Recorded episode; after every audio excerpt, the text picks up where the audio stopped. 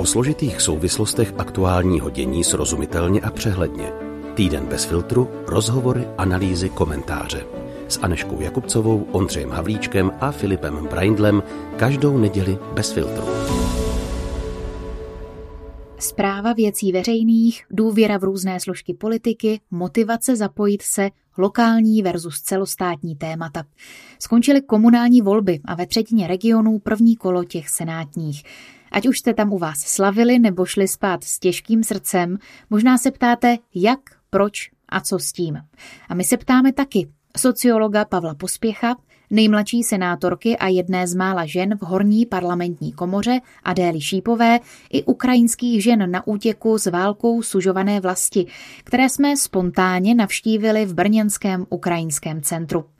Posloucháte třetí epizodu podcastu Týden bez filtru. U poslechu vás vítá a také za Filipa Braindla a Ondru Havlíčka zdraví Aneška Jakubcová.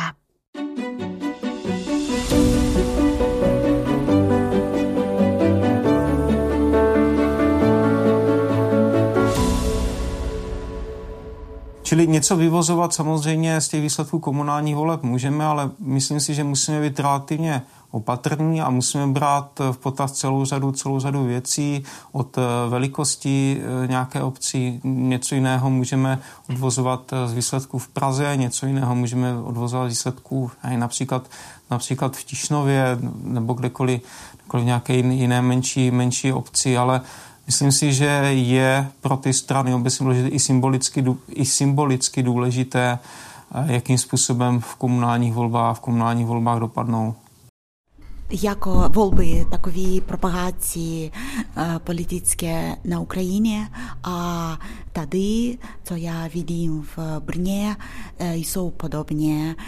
Oni podobně u svojí takové nekomplikovanosti takovої а, медійності, такові барви, а, слогани, а такові прості, а емоціональні а, ну, якоби слова, а те квітіни, то ніякий таковий а, не něco komplikowane, a takové programy, a něco emocionálně.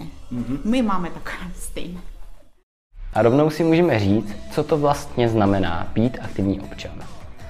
Ve zkratce to znamená, že se zajímáš o dění kolem sebe a není ti to jedno. Aktivně se zapojuješ do dění ve tvém okolí, bez toho, aniž by seděl doma na zadku a čekal. Aktivní občan nejen zná svá práva, ale je připraven udělat něco pro společnost, pro druhé a pro planetu.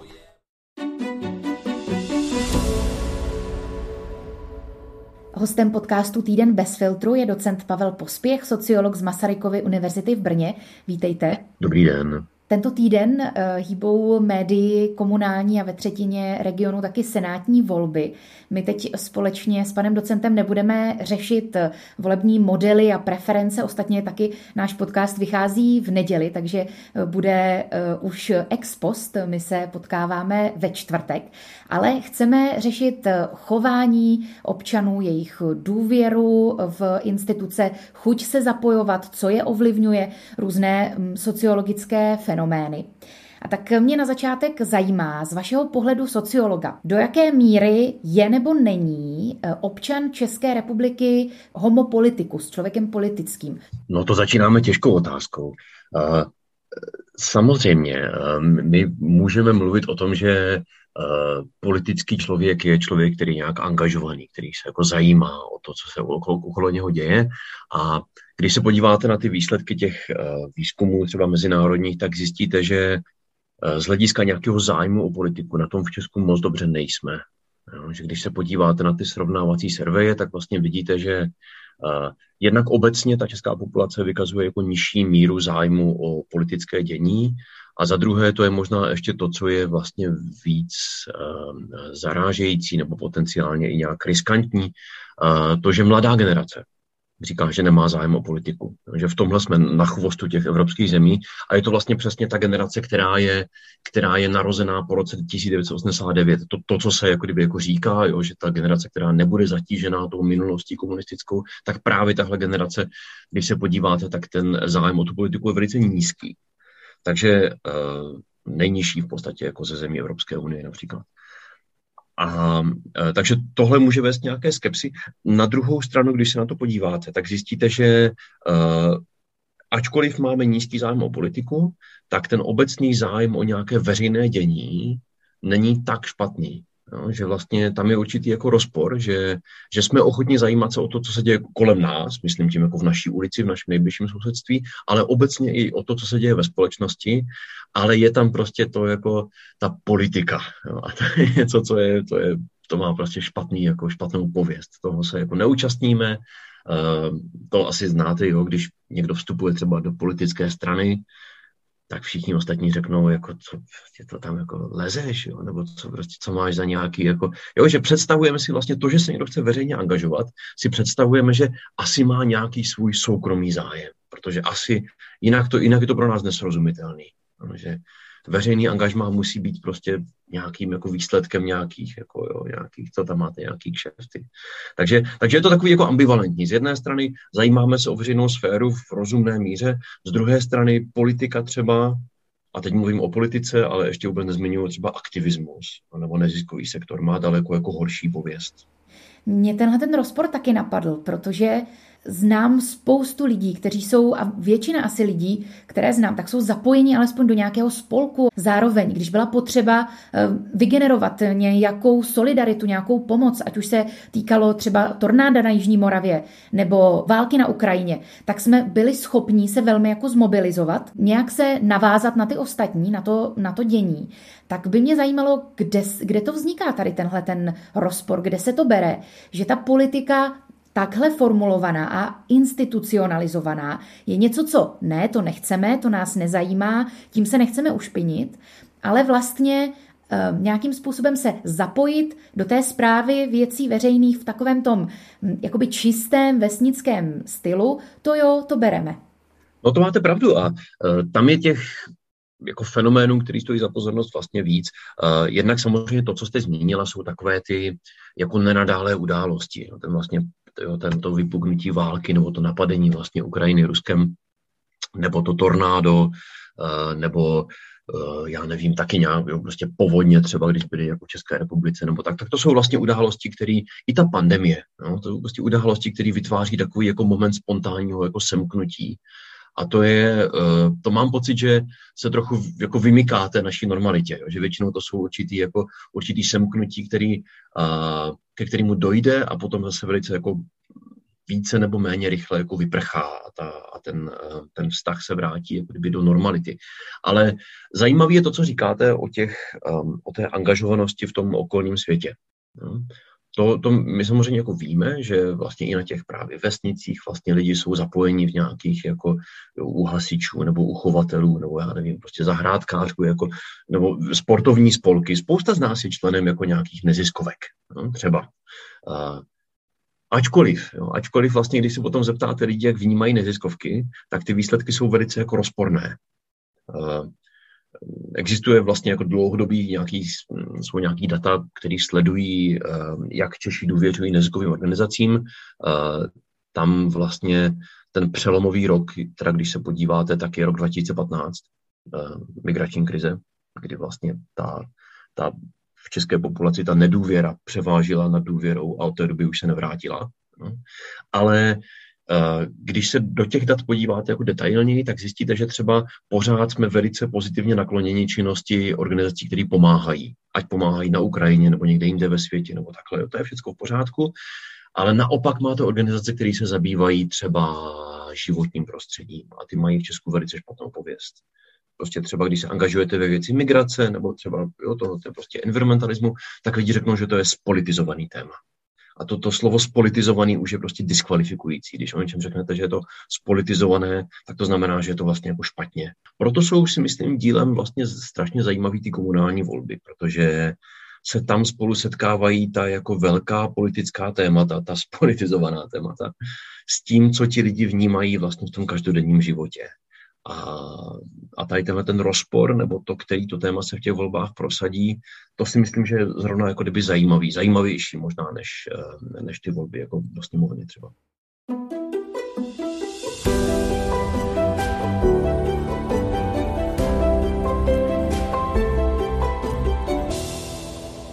Máte nějaká konkrétní taková témata, kterých si všímáte, že se protínají eh, z té mm, lokální a z té vysoké politiky? Nesleduju jako kdyby ty volby nějak úplně detailně, ale, ale mám pocit, že to téma, který v podstatě mně připadá jako hlavní v těch komunálních volbách, o kterých se jako, který člověk vidí, když jede do různých měst třeba, jo, tak se vlastně týká třeba jako dopravy. Takže to je něco, co co má určitou jako centrální jako strukturu, že o tom lidi mluví na té celostátní úrovni, ale zároveň je to něco, co ti, co ti voliči nebo co každý z nás pociťuje vlastně v té každodenní situaci. Česká republika je země, která je velice hustě urbanizovaná, tady je město na každém rohu nebo městečko, no, to není prostě, já nevím, no, v některých částech třeba Polska nebo někde je to jako jinak.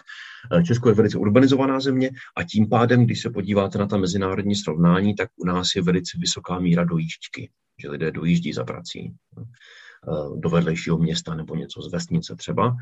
A, a tím pádem samozřejmě je tady strašně moc prostě aut. A to je to téma, o kterým uh, se vlastně jako mluví v těch volbách. Jo? Před, uh, já si pamatuju, v Brně před čtyřmi lety kandidovala ČSSD, myslím, nebo nějaký kandidát její, s heslem u domu, k domu přijet, u domu zaparkovat. No? To je prostě, to je, to je prostě jako nesmysl. To prostě nejde.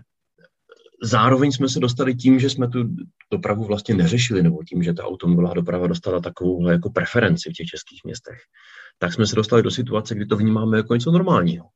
Kdy jakýkoliv omezení automobilové dopravy je vnímáno jako zásah do života právě. No, když nám, jo, to nám zase politizujete. Jo to, že prostě nemůžeme parkovat tam nebo onde. Napadá mě pojem nároková společnost. Dnešní člověk eh, o sobě přemýšlí v nárocích, já mám právo zaparkovat eh, kdekoliv, já mám právo nestát tu frontu v tom obchodě, má jich být eh, dostatek, já mám právo mít, eh, nevím, Wi-Fi připojení nebo pokrytí 5G sítěmi všude, protože prostě to tak má být. Vy o tom mluvíte ve své knize Neznámá společnost pohledy na současné Česko jako o privatismu, kde se to vlastní, co, o čem člověk přemýšlí, jako o tom, to je můj prostor, to je moje, střetává vlastně s tím veřejným, s tím, o co je potřeba pečovat, na čem se musíme domluvit. No to je zajímavý postřeh s těmi nároky. No, to je samozřejmě, to máte pravdu, že, že my jsme se jako, to není něco, s čím jsme se narodili, no, že bychom měli takový jako entitlement, že bychom řekli, já mám právo na to, já mám právo na ono. To je něco, co jsme se museli nějak naučit. To jsme museli nějak si prostě, to musí, musí existovat nějaká kultura, která nás vede k tomu, že, že nám to přijde přirozený, dožadovat se něčeho pro sebe a když ten můj nárok někdo omezuje, nárok zaparkovat tam nebo onde, jo, prostě, tak, uh, uh, tak to vnímáme jako zásah do svých práv. Uh, jedním samozřejmě z kořenů tohohle je, je určitá jako nedůvěra je určitá jako nedůvěra vlastně v ty veřejné instituce. No, to je, a to je taky jako téma, o kterým se můžeme jako bavit.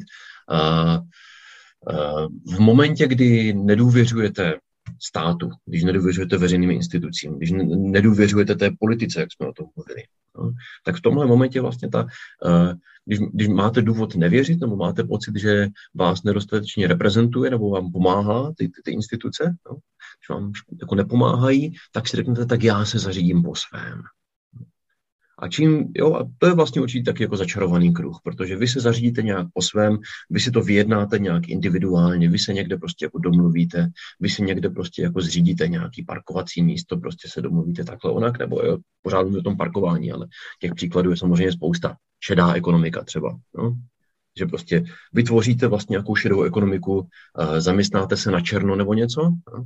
A samozřejmě čím víc lidi takhle dělají věci po svém, tím méně na ně ty instituce dosáhnou a tím méně jsou zase ty instituce efektivní a tím méně se lidi věří. Jo, že to je takový jako začarovaný kruh vlastně.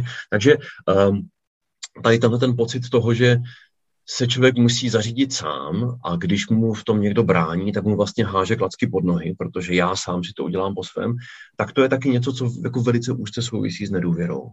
A velice úzce souvisí s tím, že jak vnímáme třeba taky svět kolem sebe jako předvídatelný a čitelný.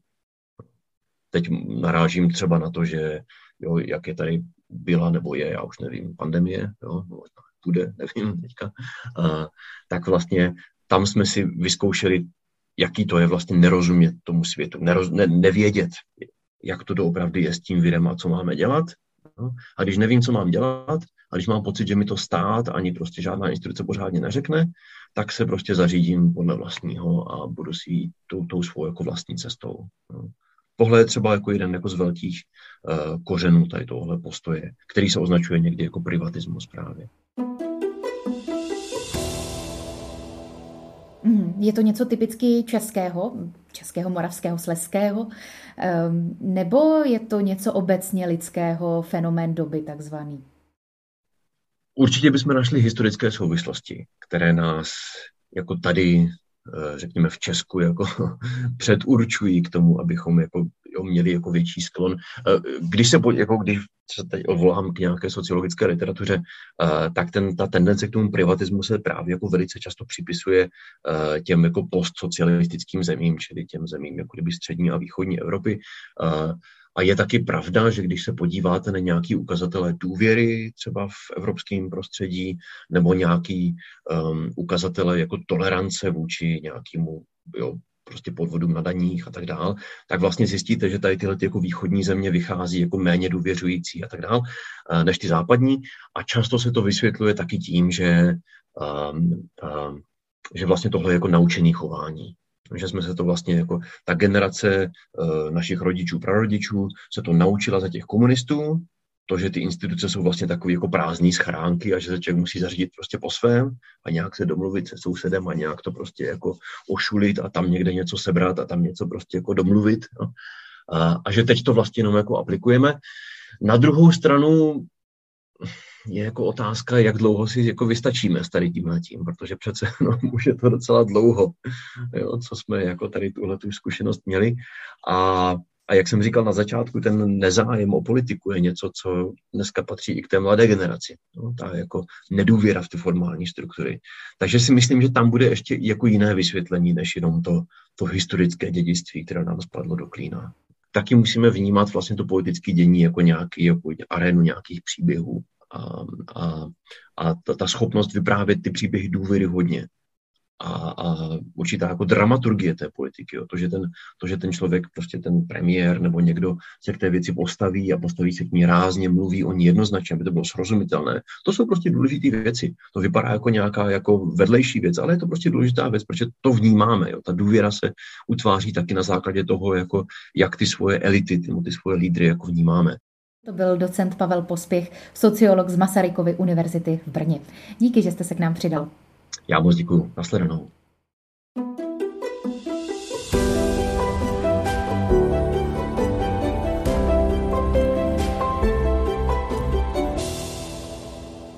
Já bych jim přál, aby přišli, a to ze dvou důvodů. Pokud jsou s vedením dosavadním vedením své obce spokojeni, pak účast ve volbách je poděkování. A pokud nejsou spokojeni, tak jediný způsob, jak se jich zbavit, je opět účast ve volbách. No, já vím a, o energetické krize, o takových zvýšených tarifech na komunální servisy a že možná lidé přemýšlí o tém, kdo bude líp, s kým bude líp, protože vidím takový slogany, bude líp, bylo líp. Ta platba za topení jsou týkající všechny. Rozhodně bych nenazval, že bychom řešili nějaké závažné problémy. Samozřejmě volby jsou velká akce, podílí se na ní obrovské množství lidí, stejně tak to zvedne několik set tisíc nebo i milionů voličů, takže samozřejmě nějaké drobné incidenty jsme zaznamenali. Někteří spoluobčané mají třeba potřebu vyjádřit nějak svůj názor nějakou exibicí, posprejování třeba okolí volební místnosti. To se prostě v několika málo případech stalo. Nebo v některé jedné místnosti volič se dožadoval potvrzení toho, že k volbám nemusí, tak tady opravdu bych řekl voličům, že opravdu není to povinnost takže k volbám nemusí. Nicméně my ty volby pro ně připravujeme a jsme rádi, jsme rádi, že přijdou. Posloucháte podcast Týden bez filtru věnovaný souvislostem komunálních a senátních voleb, tentokrát s Aneškou Jakubcovou. Také vám teď vrtá hlavou, jak je možné, že Ukrajinky, které u nás žijí jenom pár měsíců a velmi pravděpodobně se po konci války opět vrátí domů, sledují tuzemské dění a přemýšlí o něm mnohdy víc než čeští občané. A to nechci pomyslet na účast ve druhém kole senátních voleb příští týden, která se statisticky může pohybovat i pod 20%. V čem tkví nedůvěra v horní parlamentní komoru? Proč je v ní a v politice obecně tak málo žen? A jak může cesta obyčejného aktivního člověka do Senátu vypadat?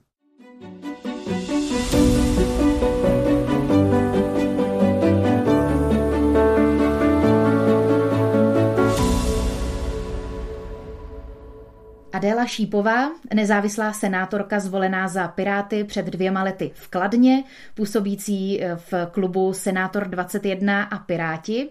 Eh, také nejmladší naše senátorka a jedna z 15% žen v Senátu. Vítejte v podcastu Týden bez filtru. Dobrý den. Dobrý den, děkuji moc za pozvání. Mě by na úvod eh, zajímal váš příběh, respektive jak se mladá žena, advokátka, aktivní v komunální politice, maminka pěti dětí, jak se rozhodla, že zrovna Senát eh, by mohla, mohlo být místo pro ní. Byla tam třeba nějaká myšlenka jít proti té zažité představě, eh, kdo je typický senátor, muž zasloužilý v nějaké profesi spíše seniorního věku. Měla jste tam takovouhle myšlenku jít proti tomu očekávání? Já jsem vystudovala právo, eh, v průběhu teda studia jsem měla, jsem několikrát porodila, já mám pět dětí a vždycky jsem byla poměrně dost aktivní. Když mám děti, tak mi samozřejmě záleží na budoucnosti a i to mě vlastně vedlo k veliké aktivitě v mnoha oblastech. Já jsem byla aktivní v mnoha neziskových organizacích, některé jsem založila, a vlastně i to považuji trošku, je to politika trochu jinak. A to mě tak nějak jako přivedlo k myšlence, že by bylo dobré jednou teda i se státou političkou, aby o věcech, na kterých mi záleží, měla možnost i rozhodovat. K tomu rozhodnutí kandidovat mi také pomohlo to, že před čtyřmi lety jsem kandidovala eh, v naší obci, kde bydlíme, do zastupitelstva obce a byla jsem úplně nízko na té kandidátní listině dole, takže jsem zvolena nebyla o 0,9 hlasů, ale získala jsem druhý nejvyšší počet preferenčních, preferenčních hlasů. To znamená, to mě tenkrát neskutečně potěšilo a překvapilo, protože jsem zjistila, že asi lidé by měli zájem o takovou osobu, jako jsem já. Což nakonec vedlo tedy k tomu, že dva roky na to jsem teda uh, souhlasila eh, s tím, že bych uh, se nechala zapsat na kandidátku do kraje, zastupitel, do zastupitelstva kraje a pak jsem si říká, no, tak já zkusím i ten senát. To byla, byla to pro mě taková velká výzva. Já jsem si řekla, že žen v politice je málo ale ono jich taky málo kandiduje. A pak samozřejmě jsem si říkala, tak já to teda letos udělám. A takhle, takhle vlastně to bylo jednoduché, nebylo něj nějak složitý, jako nikdo mě nemusel přemlouvat, to z velké části to teda byla moje iniciativa. Myslím si, že za to může i to, jak, jak často jsme se o politice v rodině doma bavili. Prostě politikou moje rodina žije, a, a já jsem za to ráda. Lidé by měli mít zájem o, o, o politiku, o rozhodování ve státě a jak tady fungujeme. Proč zrovna ten Senát? Protože eh, já jsem se dívala na poslední průzkum od STEMu z června 2022 a tam vlastně v Senát má důvěru pouhých 37% eh, obyvatel. Přičemž tedy to pouhých je relativní slovo, protože eh, vláda a poslanecká sněmovna mají ještě nižší ty, tu, tu důvěru. Nejvyšší vlastně důvěra mezi občany je v armádu a v policii, to je přes 70%. Ehm, Senát tam byl na těch 37% eh, schodně jako prezident.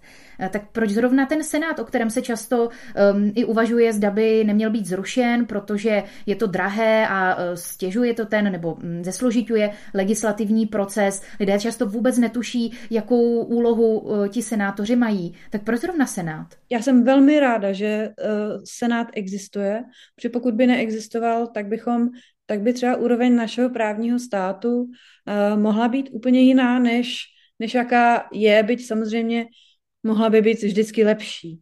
O tom, jak je důležitý, se vždy občané přesvědčí ve chvílích, kdy nám jaksi teče do bod. Uh, minulý rok jsme měli takovou situaci, kdy Eh, se oči občanů k sen, směrem k Senátu upíraly velmi. A to byla situace, kdy jsme nevěděli, jaký je zdravotní stav pana eh, prezidenta. Byl velmi špatný a samozřejmě jsme museli, museli jsme my jako senátoři eh, se tím začít zabývat a to tím, zda, zda je vlastně pan prezident ještě schopen vykonávat úřad, či ne. A v takové chvíli je vždy vidět, jak moc ten senát je důležitý. A pokud bychom srovnávali rozpočet senátu s rozpočty ministerstev, tak se domnívám, že senát vychází velmi dobře. Samozřejmě něco to vždycky stojí, ale v porovnání s těmi potřebami státu to není nějak zásadní částka. A Senát eh, je také takovou určitou pojistkou ve chvíli, kdy přichází z poslanecké sněmovny nějaké zákony, které velice často nesou určité legislativně technické chyby a ty my často jako senátoři napravujeme eh, těch případů, kdy nás poslanci potom, co přijmou nějaký zákon, eh, prosí senátory, abychom nějakou takovou chybu opravili. Těch je opravdu hodně a já si myslím, že v tomto případě uh, možná občané ne tak dobře vidí, co my děláme. Měli bychom možná lépe prezentovat naši práci a uh, já se o to snažím tedy, ale je to podle mého názoru velmi důležitá instituce a je velmi dobře, že ji máme, protože má zásadní dopad na kvalitu právního státu v České republice. Promiňte, rozumím tomu dobře, že poslanci schválí nějaký zákon a přijdou za vámi a řeknou, my jsme schválili zákon, který má velké mouchy, prosím, zachraňte nás, zachraňte ten zákon a uh, upravte to. Takhle to chodí? Často, jako opravdu se to děje, jako na, minimálně například v případě exekučního, exekuční novely, tam jsme upravovali neskutečné množství chyb a prostě se to skutečně jako děje, to by vám určitě potvrdili i mý kolegové, senátoři z ústavně právního výboru, kteří bývají zrovna touhletou problematikou zatížením velmi často. Takže eh, je to, uh, hanět senát je trochu populistická uh, taková tradice, kterou bohužel um, Bohužel je to dědictví Václava Klauze, který Senát prostě rád neměl a dokázal mm, v průběhu eh, toho svého působení nějakým způsobem trošku Senátu házet klacky pod nohy, což eh, ty důsledky toho nesem trošku jako dodnes.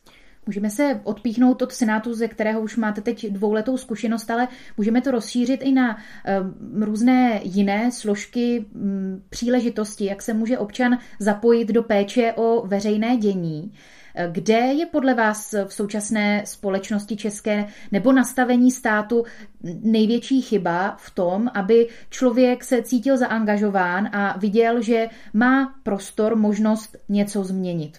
No, já si myslím, že velký problém je bohužel pořád poměrně vysoká eh, míra korupce, která prostě oslabuje důvěru lidí ve, ve fungování státu, důvěru lidí v politiku. To je jedna věc. Bohužel těch korupčních kaus, které dopadají do politiky, není málo eh, a, a já se domnívám, že mají zásadní dopad na důvěru, eh, důvěru občanů v politiky.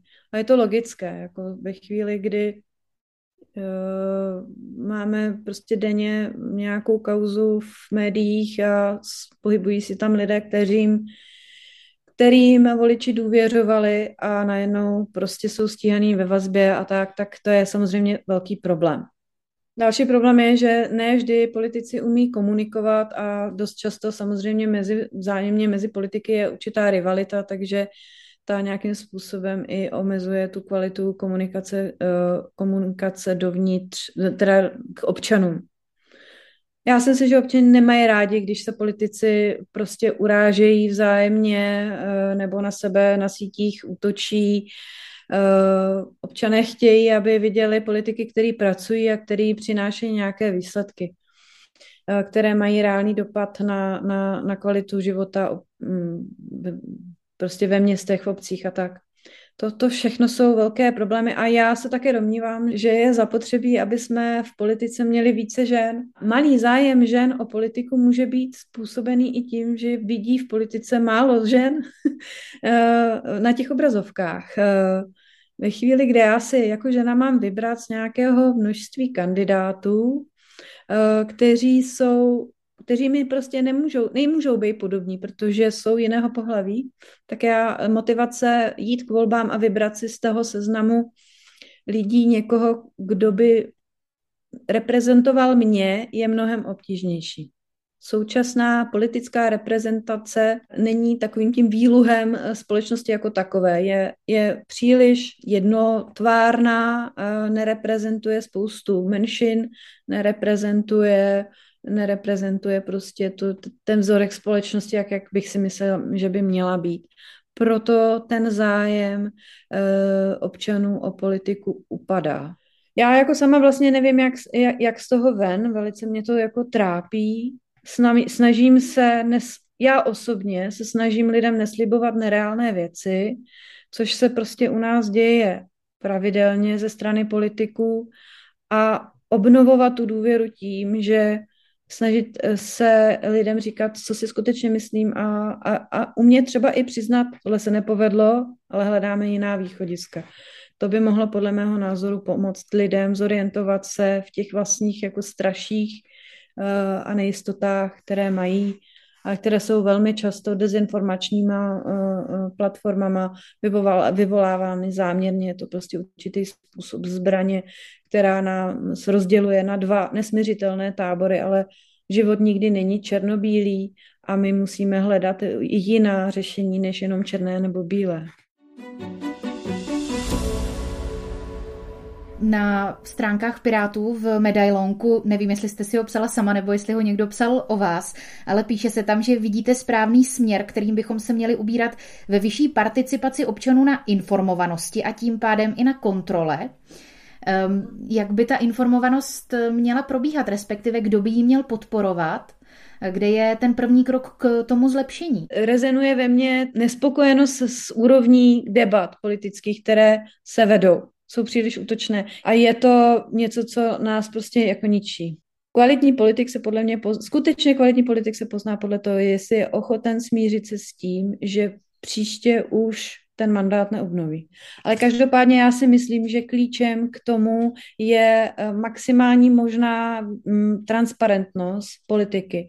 A to jsou věci, které mě vlastně třeba zrovna na Pirátech eh, strašně zaujaly eh, od samého počátku a to byla ta touha, aby politika byla transparentní. A to se třeba projevilo tenkrát tím, že se přijal zákon o registru smluv. Ještě se zastavím úplně na momentu té transparentnosti, jestli Piráti se tím nestřílí vlastně do své vlastní nohy často, když eh, hodně eh, z těch jejich i interních debat eh, je potom veřejných a něco, co je menšinový názor jednoho člena Pirátského fóra, se potom vytáhne jako pirátská nějaká strategie a hm, jestli ta transparentnost by neměla být to až od nějaké úrovně, to, na to se ptám. Tohle je věc k debatě. Já teda nejsem členkou strany, takže úplně jako ani musím upřímně říct, že nejsem úplně informován o tom, jak to tam všechno tohle to funguje. Já, se, eh, já jsem na Pirátském fóru byla naposledy asi před rokem a půl a, a prostě pro mě je to mě, to, mě ten formát nevyhovuje, protože se v něm nevyznám. Takže, ale zároveň si myslím, že je dobře, aby, aby strany byly v transparentní nějakým takovým, takovýmto nebo podobným způsobem, jako Pirátská strana je. Pro mě právě přesně ta transparentnost byla uh, uh, Pirátské strany byla důvodem pro to, proč jsem vlastně začala, kandidovala s podporou právě Pirátů. Protože ostatním stranám, já, jednak ostatní straně by mě ani nenanominovali, protože jsem byla velice neznámá osoba. A zároveň ostatní strany, ne, eh, nemám tam tu možnost se do něčeho vnitřně ponořit. Tam prostě to nezjistím. Na závěr eh, si vypůjčím ještě jednu eh, citaci z toho vašeho medailonku na pirátských stránkách. Mm, je potřeba se zapojit do veřejného dění, Eh, vedu k tomu s manželem i děti a doufám, že se mi to daří. Jak to děláte eh, a jak poznáte, jestli se vám to daří u dětí? Já mám čtyři dcery, jednoho syna. Eh, ty nejstarší dceři, nejstarší dceři je 20, té druhé je 19, pak je 15, synově 13 a nejmladší dceři je 10. A musím upřímně říct, že já svoje dcery a syna vždycky ponoukám k tomu, aby vyjadřovali svůj názor, aby, aby um, ptám se jich, co si myslí, a jsem strašně ráda, když za mnou třeba můj syn nedávno přišel a zeptal se mě, co jste to projednávali v Senátu a co navrhuje ten pán. Jednou mě tam navštívil totiž můj Lojzík i osobně, že se tam přišel podívat. A pak se mě ptal, co, co to ten pán navrhoval. A já jsem mu vysvětlila, co byla podstata návrhu. A pak se mě zeptal, a co si o tom myslíš ty? Takže já jsem mu zase řekla svůj postoj a, a tak. A tohle je přesně, přesně jakoby ta hezká, jakoby Eh, debata uh, přizpůsobená tomu, co může on pochopit a on chápe docela dost, jako už je mu 13, už to není miminko, která může nějakým způsobem pomoct mladým lidem. Jako já rozhodně, já strašně mám ráda školní exkurze do Senátu, protože mladí, mladí lidé jsou pro mě vždycky spruhou, uh, jejich dotazy, nikdy neexistuje, žád, neexistuje hloupý dotaz, uh, já prostě se snažím odpovědět na cokoliv. Nikdo se nemá stydět se na cokoliv ptát. A právě tato ochota komunikovat na jakýkoliv dotaz je důležitá.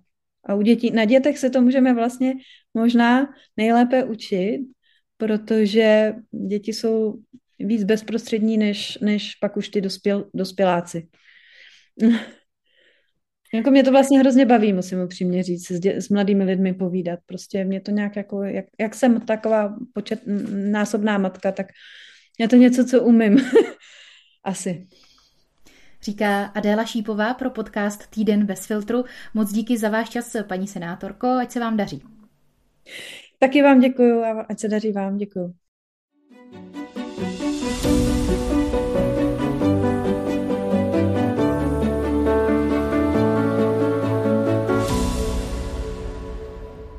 naposledy dnes dáme slovo ženám na útěku z válečné Ukrajiny.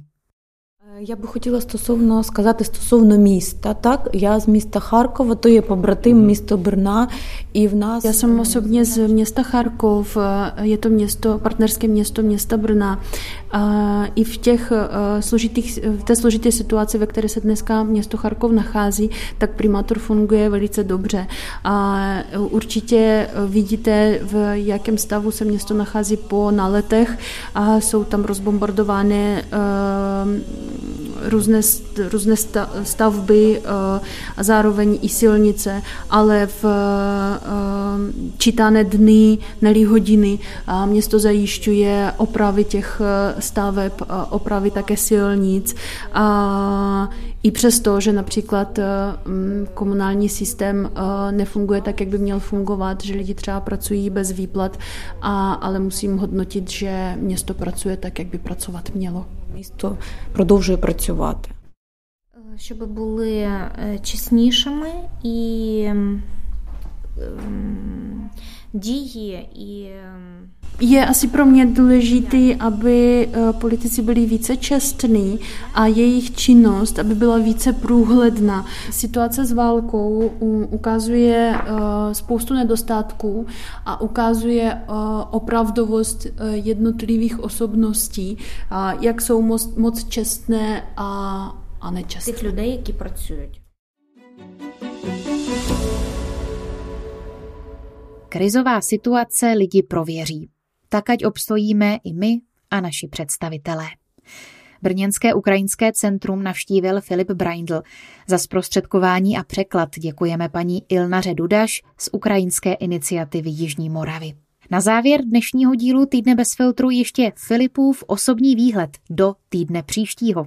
Co sledovat, co neminout. Jednání o koalicích a obsazení postů ve vedení měst a obcí, debaty o tom, kdo vyhrál a kdo je mezi poraženými, téma komunálních voleb zůstane po neděli živé v této nové podobě, zatímco kandidáti do Senátu, kteří postoupili do druhého kola, se budou snažit vystupňovat svou kampaň před hlasováním v pátek a sobotu. Do Prahy přijede ten, jehož jméno v určitých kruzích získalo téměř rituální podobu, když je řeč o tom, kdo může za to či ono. Místo předseda Evropské komise Franz Timmermans se zúčastní samitu věnovaného zelené dohodě pro Evropu, tedy onomu Green Dealu, který rovněž bývá spouštěčem emocí. Škoda, že ti, kteří jimi oplývají, nejspíš nevyužijí příležitost s Francem Timmermansem diskutovat nebo se o Green Dealu dozvědět víc. Ve středu nás čeká Den české státnosti, výroční den zavraždění svatého Václava, u jehož sochy se uskuteční další protivládní demonstrace. Většina účastníků nejspíš z Václavského náměstí nepůjde do Rudolfina, kde svou 127. sezónu zahájí Česká filharmonie.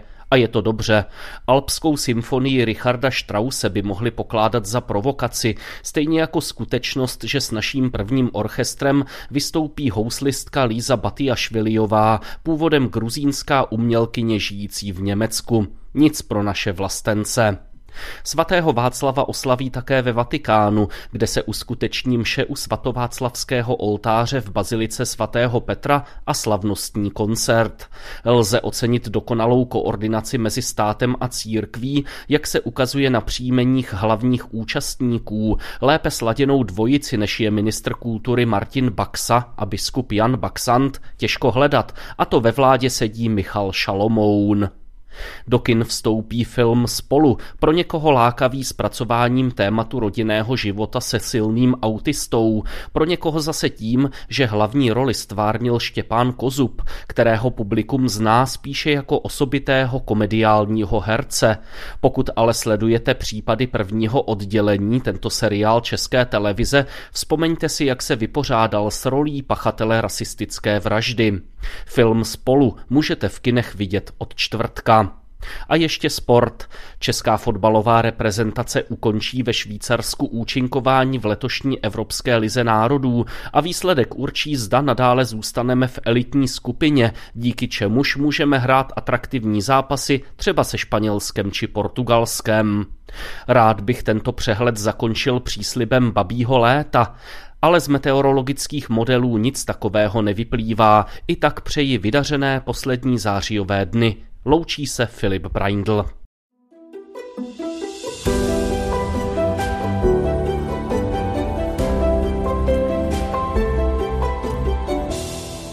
To je pro tento týden bez filtru vše. Díky za pozornost a těšíme se příště. Podcast připravili Aneška Jakubcová, Filip Braindl, Ondra Havlíček a zvukař Tonda Kánský. Budeme upřímně rádi za vaši zpětnou vazbu na e-mailové adrese podcast bez filtru, psáno dohromady, zavináč gmail.com. Díky, hezké dny a naslyšenou. Podcasty bez filtru pro vás tvoří tým, který jde na dřeň, hovoří otevřeně a bez předsudků. Najdete nás v podcastových aplikacích na Facebooku, Instagramu a Twitteru. Podpořte start našeho projektu. Do poloviny října mimořádně na portálu hithit.com.